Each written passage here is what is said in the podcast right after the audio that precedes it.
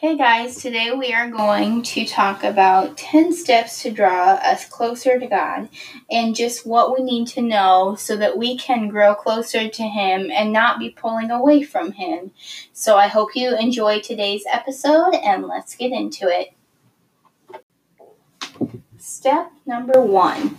I think praying is very good. I know it's obvious, but I don't think we do it enough. We can never pray enough because we are talking to our Heavenly Father, so we always need to keep that communication open. Step number two always be careful what you watch and listen to. It's extremely important to be cautious about what you're letting into your mind and into your life.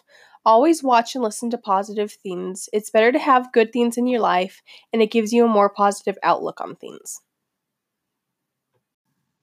Step 3 Know who your friends are. Having good friends in your life will encourage you to walk with God and life in general. You don't want to have friends who are going to lead you away from Christianity and lead you away from God. That is just not a good thing to have in your life. Step number four read your Bible. And yes, we know this is extremely obvious, but digging deeper into God's Word is extremely important. And sometimes God brings things we need to understand through the Word. Step 5 Make a plan. Make a plan to read your Bible every day. Set time each day to have a quiet time, even if you need to get up 10 minutes earlier or go to bed 10 minutes later. Just make a plan so that you have time each day to read your Bible. Step number six truly believe in Him. If you don't believe in Him and what He can do, it will leave a negative and empty part of you.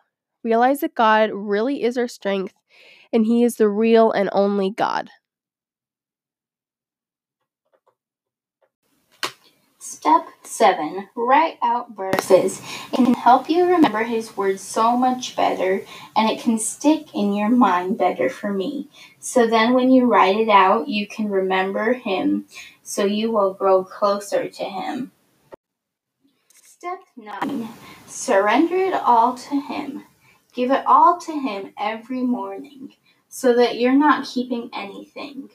Just give it to Him and He will take care of you. And He will love on you and He will provide for you. Our last and final step is get out of your comfort zone. Tell others about God and how great He is.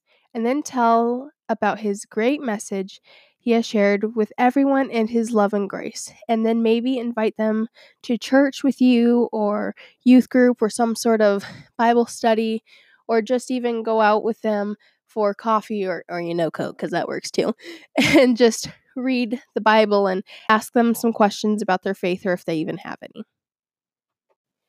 We want to thank you guys for listening to this week's podcast. Join us for another one next Wednesday.